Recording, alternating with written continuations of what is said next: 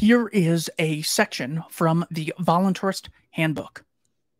One need look no further than to the examples of North and South Korea or East and West Germany to see that the freer people are, the wealthier they can become through mutually beneficial voluntary exchange. These two controlled experiments, where mostly free markets competed against mostly state controlled economies, have yielded an undeniable result. The more free, the more prosperous. Maybe that was then, and this is now. And things are totally different, which is why we need a big government. Maybe we just haven't found the right person or group of people to lead the government. And when they get the right idea, we can give them the right to rule everyone else through coercion. That is the solipsistic, poisonous mindset that grants tyranny the leeway it needs to take hold of the minds of good people. Let's see if it works. It's so profoundly ridiculous that it could only have been thought up by academics because there are so many different metrics to measure success and data can always be cherry picked. The media can always be relied upon to deceive the public. Anything but a principled rejection of the initiation of aggression with no exemptions for state actors can be our only way to success. As the late Dr. Murray N. Rothbard once said, to use the phrases of the New Left of the late 1960s, the ruling elite must be demystified, delegitimated, and desanctified. Imagine someone saying, the Catholic Church should have the right to rule you for a while, and we'll see if that works. Then maybe Amazon should rule over Africa, and we'll see if that works. Then Asians should enslave Hispanics, and we'll see if that works.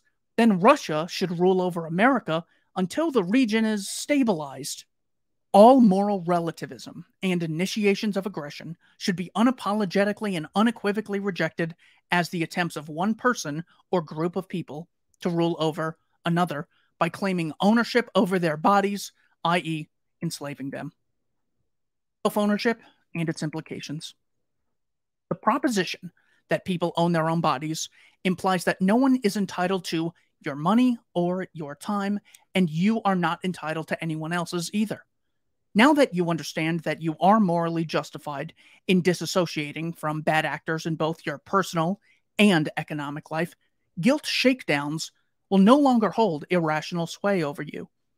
The freedom to associate or disassociate is the ultimate check and balance against the immoral actors who invariably exist in every society. In addition to establishing your own standards using your human faculties, you'll be incentivizing good behavior and you'll be happier.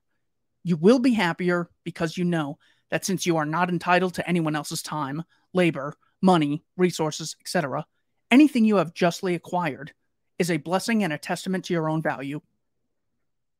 Many ideas compete against the abolitionist idea that people own their own bodies. Alternatives include rule by deliberative democracy, rule by kings, rule by tradition, rule by oligarchy, rule by the wisest, rule by the wealthiest, rule by the oldest. The list goes on. The truth is that you either believe in self ownership or you believe in slavery. You have one life, so live it to the fullest, using your faculties and reason while respecting the same rights of others. As every right comes with a corresponding obligation, in this case, you have a moral obligation to achieve your goals in life through the use of reason and persuasion, rejecting the initiation of violence. Honoring this obligation grants the greatest number of people the opportunity to pursue their happiness. Human life and private property are far too precious to be surrendered to the primitive minds who seek to bring violence into peaceful cooperation. Links to the Voluntarist Handbook are in the description.